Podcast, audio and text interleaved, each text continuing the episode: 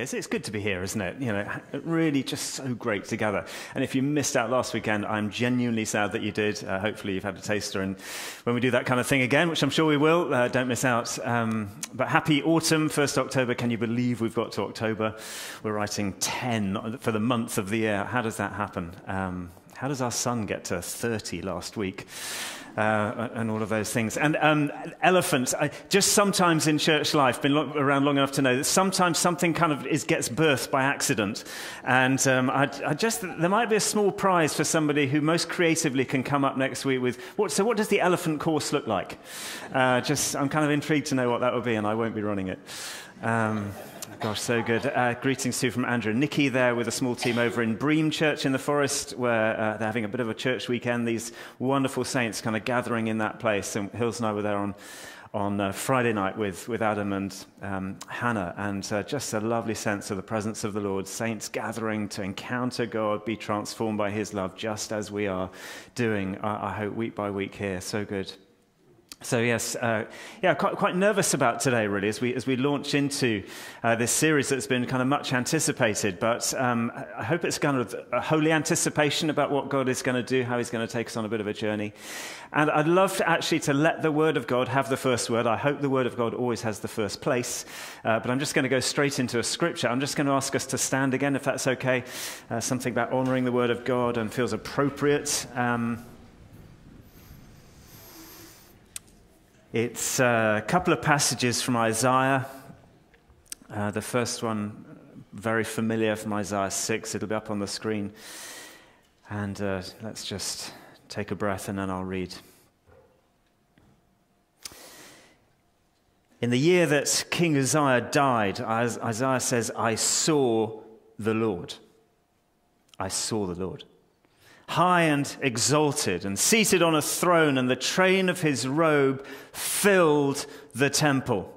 And above him were seraphim, each with six wings. With two wings they covered their faces, with two they covered their feet, and with two they were flying, and they were calling to one another, Holy, holy, holy is the Lord Almighty, and the whole earth is full of his glory.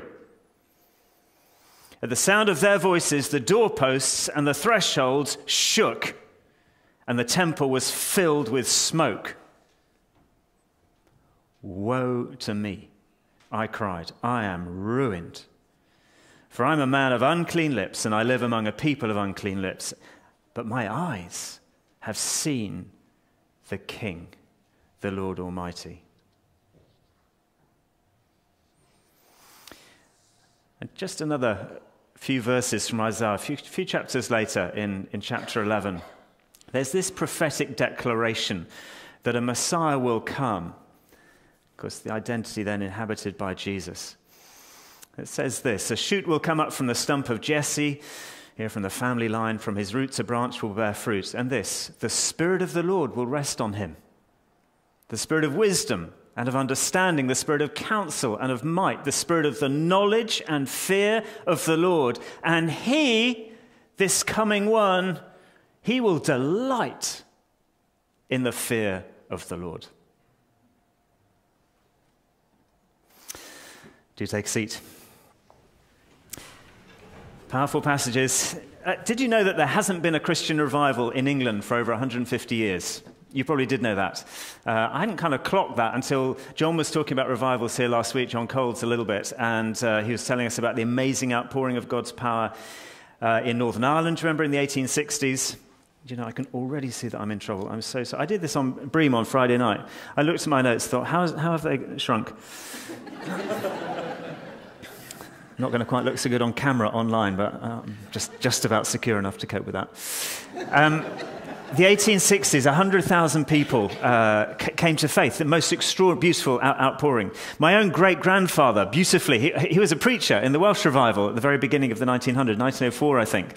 So I, have got a little bit of Welsh blood, and, and, I admit it when it suits me to do so. Um, there was an inspiring move of God in uh, the late 19th century that sparked mission around the world, you know, sort of uh, Moody and all of that. Amazing. But the last revival on any scale in the, whole, in the whole of the British Isles, it wasn't in England, it was in Scotland. You probably know this, soon after the World War II. Duncan Campbell, a preacher, he was in a church in Northern Ireland and he's just about to get up to speak when he has this strong sense that the, that the Lord is saying to him, You've got to get out of here. You've got to get on a boat and you've got to go to the Hebrides. So he goes to the conference organizer and explains this, and the conference organizer, clearly a man of God or a woman of God, says, Yes, okay, well, if that's the Lord, then you better do it. So they organize a boat, he travels. Uh, the message is sent ahead, and on the 7th of December 1949, he's met in the Hebrides by a couple of ministers, a couple of elders in the local church there. And one of them, his first question, according to Campbell's diaries, Mr. Campbell, are you walking with God? And Campbell replies in his diary, Well, I could see here that, were, that these were two men who meant business, quite like that. And he replied to them, Well, all I can say is that I fear God. And they said to him, through the wind and the rain, and it always raining in the Hebrides, Well, if you fear God, that will do. And you probably know the story. Campbell preached, the glory of God fell. Uh, people uh, in, in, the succeeding days and weeks just found themselves almost wherever they were, in a church building or not in a church building, ploughing in the fields, on the streets, in their homes, just falling to their knees under the conviction and the power and the presence and the, and, and the grace and the love of God. And the cry went up to the church leaders, please open up more buildings because you know, we've got to get in and we, we need to start praying and repenting. And there's this community just saturated with God's presence and power and conviction and love, and buildings not able to contain what God is, is pouring out. I don't know if that stirs you. It would have to be pretty hard hearted for us you know, not to be stirred by that. And I know that the word revival sometimes gets misused or used loosely, whatever. We could quibble over the exact kind of you know, definitions and whatnot. But I want to be part of a church in a nation that is longing and yearning and praying and crying out and on our knees for that kind of move of God, that kind of explosive power of God on that kind of scale in this nation. That's what I'm wanting, and that hunger is growing. And I know it's already in so many of us and, and so many across the church, and it's exciting. And that actually, ultimately, just as I get going on this series, is one of the reasons why we're doing the series. Actually, ultimately, if we want to see revival in our day, we need this. Part of that is we need more of the fear of the Lord. We'll see why. We've seen some wonderful moves of the Holy Spirit of God in our lifetime, in, in a lifetime might, uh, uh, as long as mine. I'm 33 years old in renewing uh, different aspects of the church, in, in, in, in, a rediscovery of the gifts of the Spirit, in a rediscovery that it's all about everybody gets to play, all member ministry, all that kind of thing, in understandings and experiences of, of the heart of the Father through Toronto and other things, all of that. But to see revival in this nation, in, in the UK, which always comes through God's praying people, we need renewing in prayer, first and foremost, but we also need renewing in all the dimensions of our, the way that we relate to God, but not least and explicitly in this one in the fear of the Lord, that we'll be able to say, along with Duncan Campbell, all I can say is, yeah, I fear God. I'm walking in the fear of God. I have a right fear of God. And we can say, as a church, Trinity Church, yes, we have a right fear of the Lord. Linked to that, then, second, while we're doing the series, is that there's been this growing kind of consensus, and so many uh, of you, of us, have, have we, have kind of borne witness to it, beginning to bear witness to it, seeing that this is what the Lord is calling us to. If we could have the next couple of slides up, Jacob, please. He's calling it to us. Why the fear of the Lord? We need it. Second, the Lord is calling us to it. Hills and I were in America a couple of years ago. We were at a conference. There's a very well known prophetic church leader with absolutely no hype who was saying in that moment that the next move of God would be associated with an increased fear of the Lord amongst his people. And that voice has only grown since. It's one of the, the, it was one of the flavors of the Asbury College uh, experience earlier this year, wasn't it? It's been a key strand in the Vineyard movement, in New Wine too, in the 24 7 prayer movement, at Wildfires too this year, where their top priorities coming, they, they, quote, coming together to seek God, to fan into flame the next great awakening, which is just a different word for revival, and with the rediscovery and the re embracing of the fear of the Lord as a key aspect of how we pray and how we relate to the great awakener. Our songwriters have caught on, or maybe they that got there first, they often do. Prophetic songwriters, this beautiful song that we're singing, Holy Forever, one of a number of songs that the Lord just seems to have birthed in this country and elsewhere around this theme. The Lord is doing something so thrilled that we're kind of catching on to it. John and Anne last week, they didn't know that we are going to do this series. They didn't know that I was going to start with Isaiah 6 this morning. And where did John end his message last week? With, with this strong encouragement and urge that we've got to kind of allow the Holy Spirit to work back into us something that is a key part of our relationship with God, which is the fear of the Lord.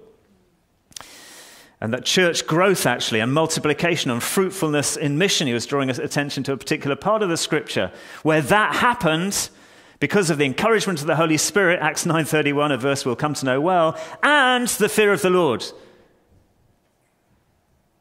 I think we're really kind of familiar with this one, a bit less familiar with this one. What church multiplication, church growth because of the fear of the Lord, really? So we're paying attention, aren't we? The third reason linked to that, of course, to the previous two, is frankly, for far too long, we've just missed this. I think we've missed it. That may be an exaggeration, but I'm going to say it over myself. We've missed it. I'm sad for playing my part in this, actually. But the fear of the Lord, in my view, has been understudied, certainly by me, undertaught, certainly by me, underrated, probably, at least in part of, uh, uh or at least in the part of our church, uh, as far as I can see. And uh, just a couple of things to unpack that. Sometimes the, sw- the pendulum swings too far. By the way, I'm setting the scene this morning. I hope you get that, as is right to do. But sometimes the pendulum swings too far. I showed this picture, if we could have the picture of that beautiful uh, bit of mountain, uh, Jacob. You, you, know this, it's Striding Edge, Helvellyn, the Lake District, scene of epic adventures in June this year where a bunch of us were climbing, actually not this mountain, but one a bit like it. I've showed this picture a few years ago. Striding Edge there. Uh, and, and, the point is that there's a pathway right along the edge, and, and, and that's the kind of the good path and the true path. The problem is that you can fall off in either direction. And theologically and spiritually, many of us in my generation, uh, and earlier, if we miss the true biblical path about all kinds of things, walking faithfully and freely with Jesus, it will be likely to be in the direction of what I've summarized as legalism. Again, if we have the next slide. It's kind of shorthand for, uh, you're familiar with my religious parrot on my shoulder, uh, if you've been around messages I've given before. That, it's shorthand for all the whispers of the religious parrot that go, do more, try harder, pull your socks up. If you want to please God, you've really got to behave a little bit better than you are at the moment. You're not quite holy enough, Tim. You're not quite pure enough. You're not quite good enough. Uh, but if you could just sort yourself out a bit more, then God would bless you a bit more and use you a bit more. That kind of mess, all of that stuff. And okay, beautifully in the, in, the, in the last period of time, it feels as though one of the things Holy Spirit of God has done is to, is to reveal that as religious nonsense. That's the religious spirit, not the Holy Spirit. And we're so great. I'm so grateful for that. My parrot is still alive, but he squawks a lot less. and I pay a little less attention to him. So, yeah, we're, we rejoice that the Father doesn't love me because I do X, Y, and Z. No, no, the Father loves me, full stop. And I can't earn that, and I don't deserve it, and I can't buy it, much as I might want to try. God's not selling. Grace is scandalously free. I'm a royal son. I'm a royal daughter of the king if I've given my, my yes to him. I'm seated at his table. I'm made to enjoy him. And all that was won for me at Calvary, I'm not waiting for anything more to be, to be won for me. All of that is true. And we love it and we stand in it and we rejoice in it. But that fresh emphasis, like a lot of pendulums, can sometimes go the other way, can't it? And I wonder whether that means for those coming into church and into Christian faith in the last two or three decades, not from those kind of religious backgrounds, not with religious parrots on, on your shoulder, whether you're young or old, that there's a danger of hearing or actually mishearing messages of grace as the opposite. I call it license, just to give it a word overinterpreting. If, if on the left hand side we're saying we're overstressing obedience as the, the necessary condition for pleasing God, on the right hand side we're probably understressing obedience as the natural outworking of relationship with the Lord. And so we hear it as well God's love isn't dependent on what I do or what I don't do, praise God. So it doesn't really matter then how much I live in obedience to him. How obedient I am. How I'm under grace, not law now, so he's forgiven me anyway. I'm on my way to heaven, etc., etc. Those kinds of things. That's a distortion, isn't it? equal and opposite distortion. And what does it tend to lead to, by the way? It tends to lead to a pretty self centered discipleship, where actually it's not really about God, it's much more about me and what God can do for me. And if I'm free and I'm loved, well, why would I choose anything too costly or sacrificial? I don't need to impress God, so why would I, why would I do that? And we can end up with a, with a view of God that is incredibly small a focus on me and my needs, and a view of God that is very small, which is all about Him being my helper and my, my friend and all those things that we enjoy about Him, my pastor, my comforter. That is not grace at all.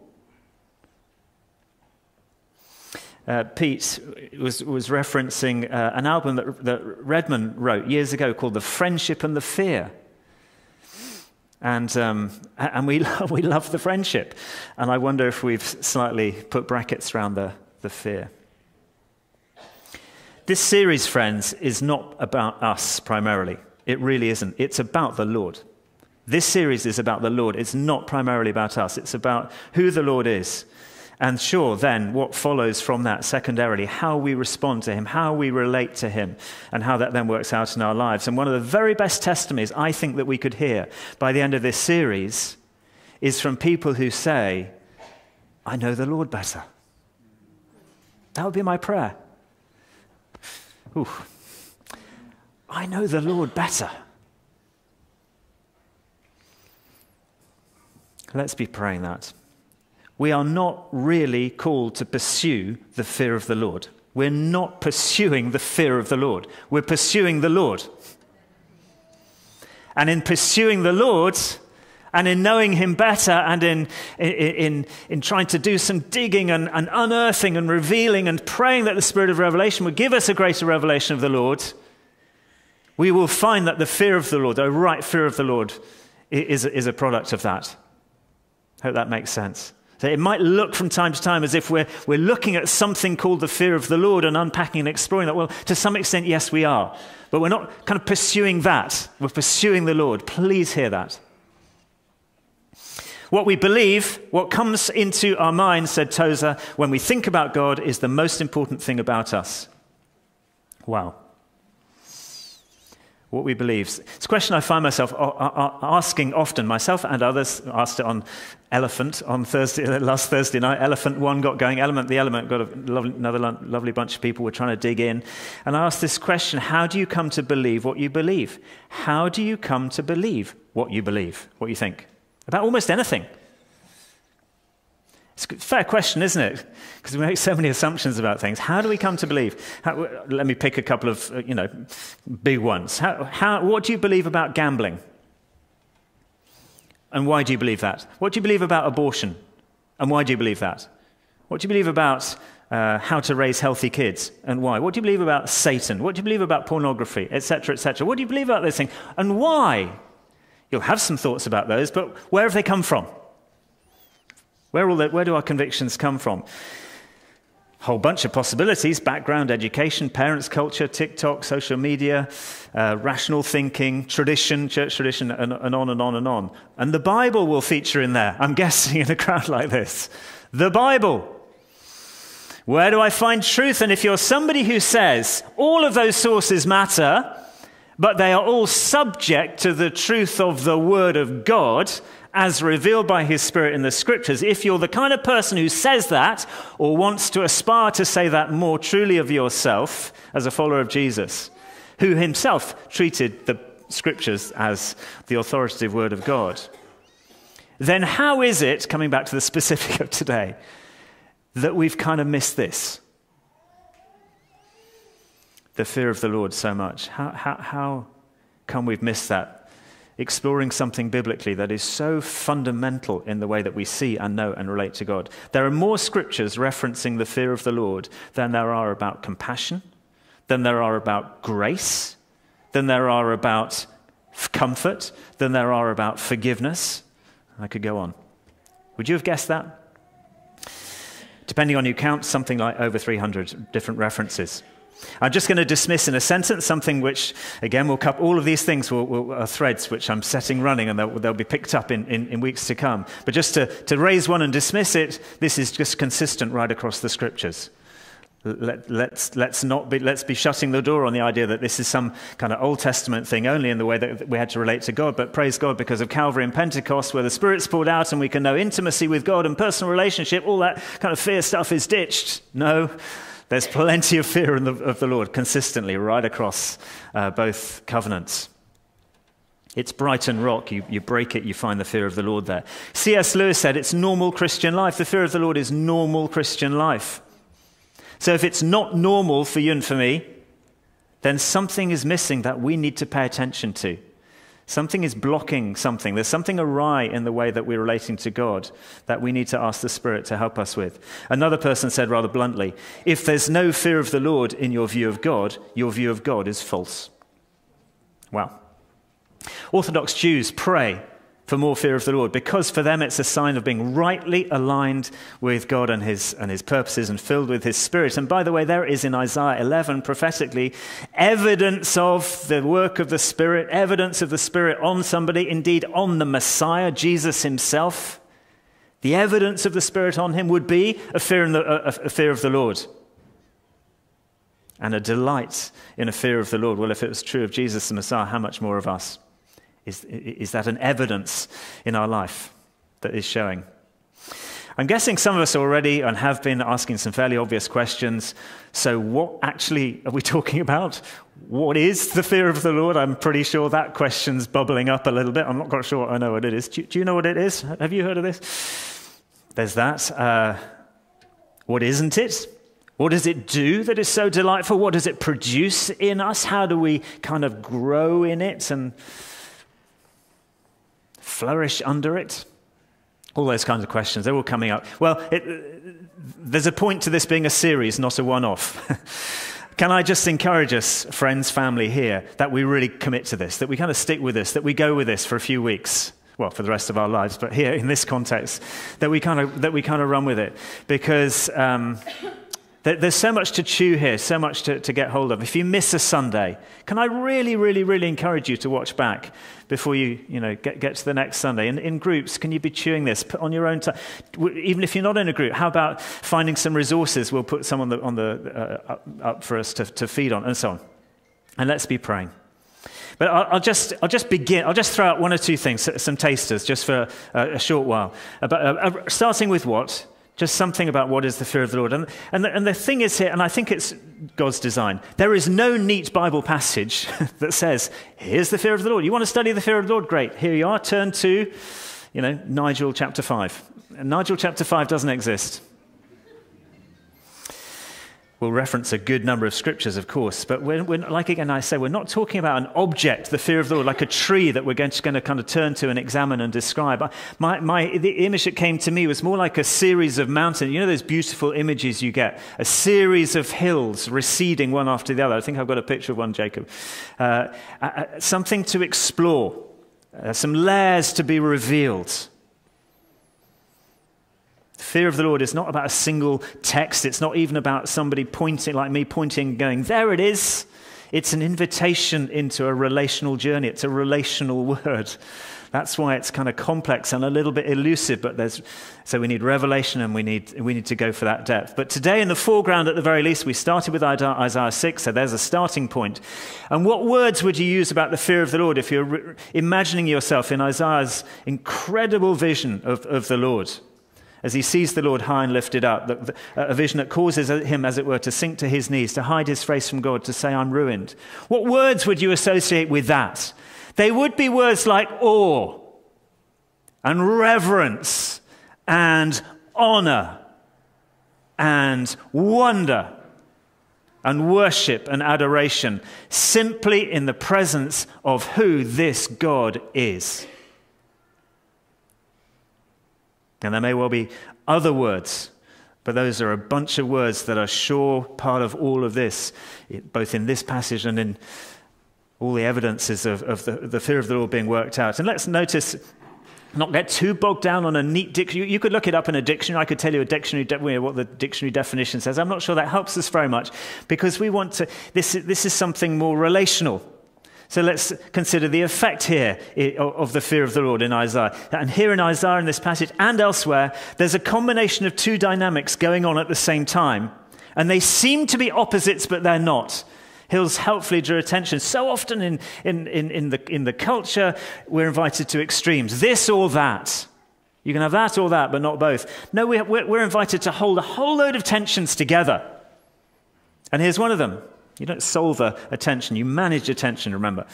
On the one hand, it seems like Isaiah would want to run away and hide because this vision is so majestic, so overwhelming. It makes him conscious of who he is, a vulnerable creature in the presence of his creator.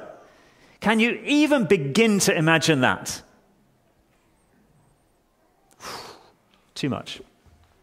At the same time, he doesn't run away.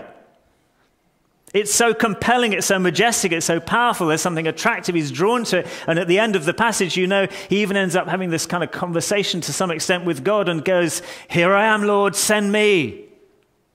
Committed to it.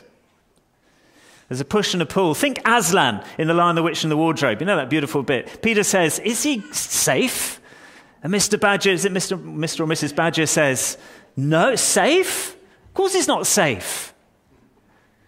There's, there's danger here. There's something a bit scary. There's something powerful and majestic and otherly. But he is good. So Peter doesn't run away. There's a right fear. There's an attractiveness. There's both. Any image is incredibly inadequate here, so, so forgive the, the, what might be a pretty lame example. But I remember coming here years and years ago, and I had a friend who, who chastised me for not loving horse racing. So the one and only time I've ever been up to the racecourse was this friend who dragged me there. And it was one of those racecourses where you could actually walk on the course and you could go to the first fence, and he did. He dragged me right up to the first fence, virtually within touching distance of it. And I had no idea what to expect. And suddenly we hear this thunderous sound. I was actually pretty amazed. And it got louder and louder and louder. And it's one of the races where there are a lot of horses. And I've never seen a racehorse close up, let alone 30, let alone running like that. And I was within touching distance. And honestly, the, the ground literally began to shake. And, these, and the noise was incredible, so much louder than I'd imagined. I couldn't hear myself speak. And the speed and the color and the drama as 30 horses whiz by. And there's a part of me going, I've got, whoa, I'm too close. This is too much. Uh, there's something, uh, I'm, I'm in danger here. And yet there was something unbelievably exciting about it.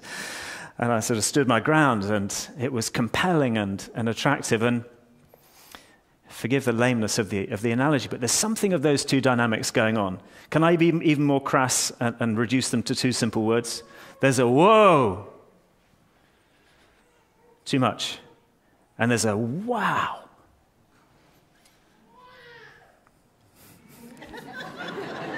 Right on cue.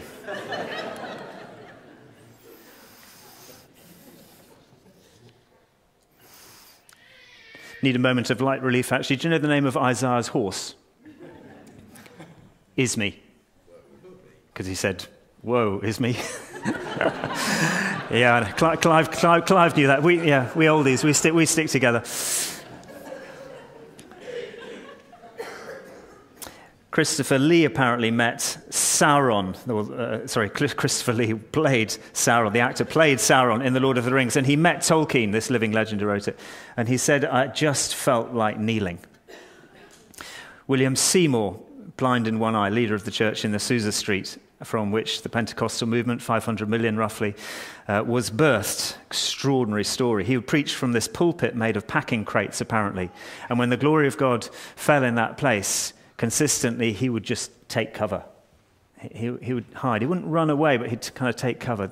Something of this, whoa, and yet, wow, that is inspired by the presence of the Lord. I wonder if you've had any kinds of encounters, experiences, responses, reactions like that to the presence of the Lord. I would love to be bringing a bunch of testimonies to you. I've even put in my notes here TG question mark, which means space for a story. I'm going to be really honest with you, friends. Not a lot came to mind that would be worth telling here. Exodus 20:20.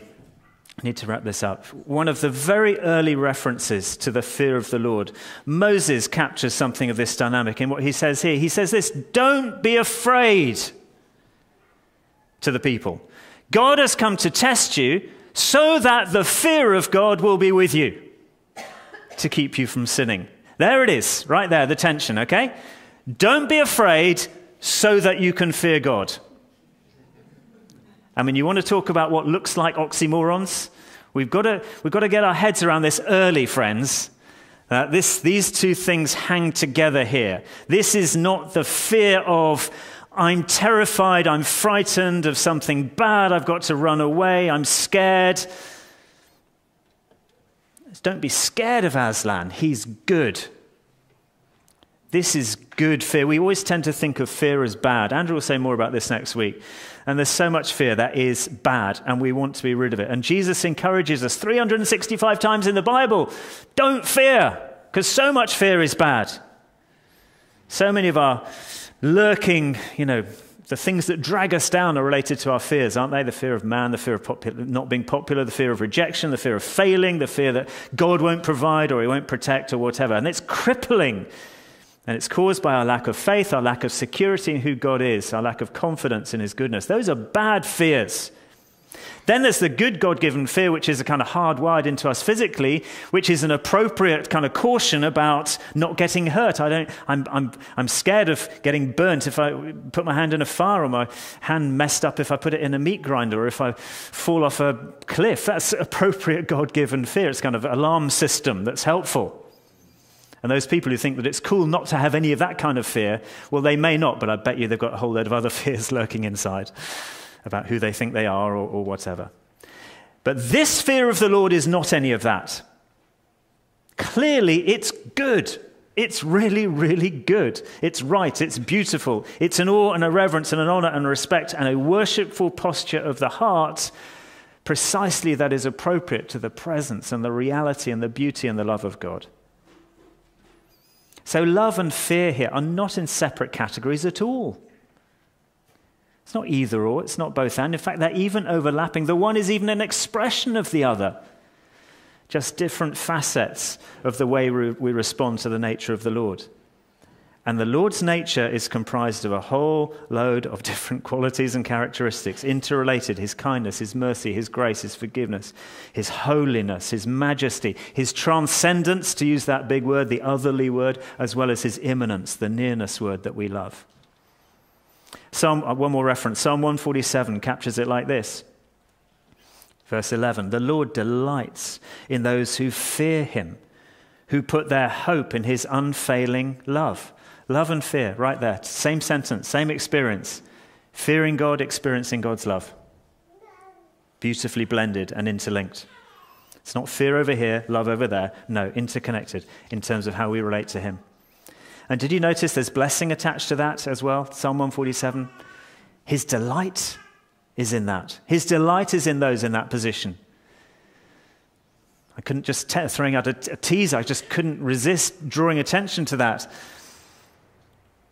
as one of the, the things that seems to be produced when we relate to God in this way, that attracts the nearness of God in this case, that attracts the delight of God. What attracts the delight of God? The fear of the Lord.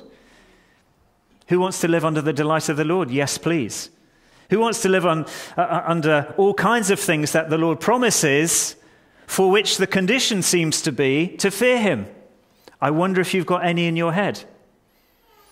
I'm not going to reveal the cards right now. But I'm, I'm for sure going to encourage us to be, to be searching the scriptures. Andrew will say more about this, and Hills and others preaching later in the series. I'm pretty sure that wisdom is one of them. I'm pretty sure that for quite a bunch of us are going, yeah, the fear of the Lord is the beginning of wisdom. I want to be wise. Where, what's that linked to? Oh, yeah, the fear of the Lord. And we'll look at those kinds of things. But the fear of the Lord invites the nearness of the Lord. It's the fear of the Lord in Exodus 20:20, 20, we just looked at it, that keeps the people from sinning. We'll say more about that too, how, how I want to have a fear of the consequences of not going God's way. That's a good fear to have, isn't it? That is a good fear to have. I'm married to the beautiful Hills, and I love her. And it's not that I'm frightened of her, but there is a fear in me of um, offending her or of dishonoring her, of disrespecting her. That is a good fear and contributes to me not doing or saying hopefully, the kinds of things that would mess up our relationship. Fear of the Lord. There's a good fear, there's bad fears, the fear of the Lord is good fear. Normal biblical part of the way that followers of Jesus see and respond to the Lord as we encounter his presence and as we come to know him better. And nothing matters more than coming to know him better. That's what we're praying for. May the Lord bless us as we go on this journey together.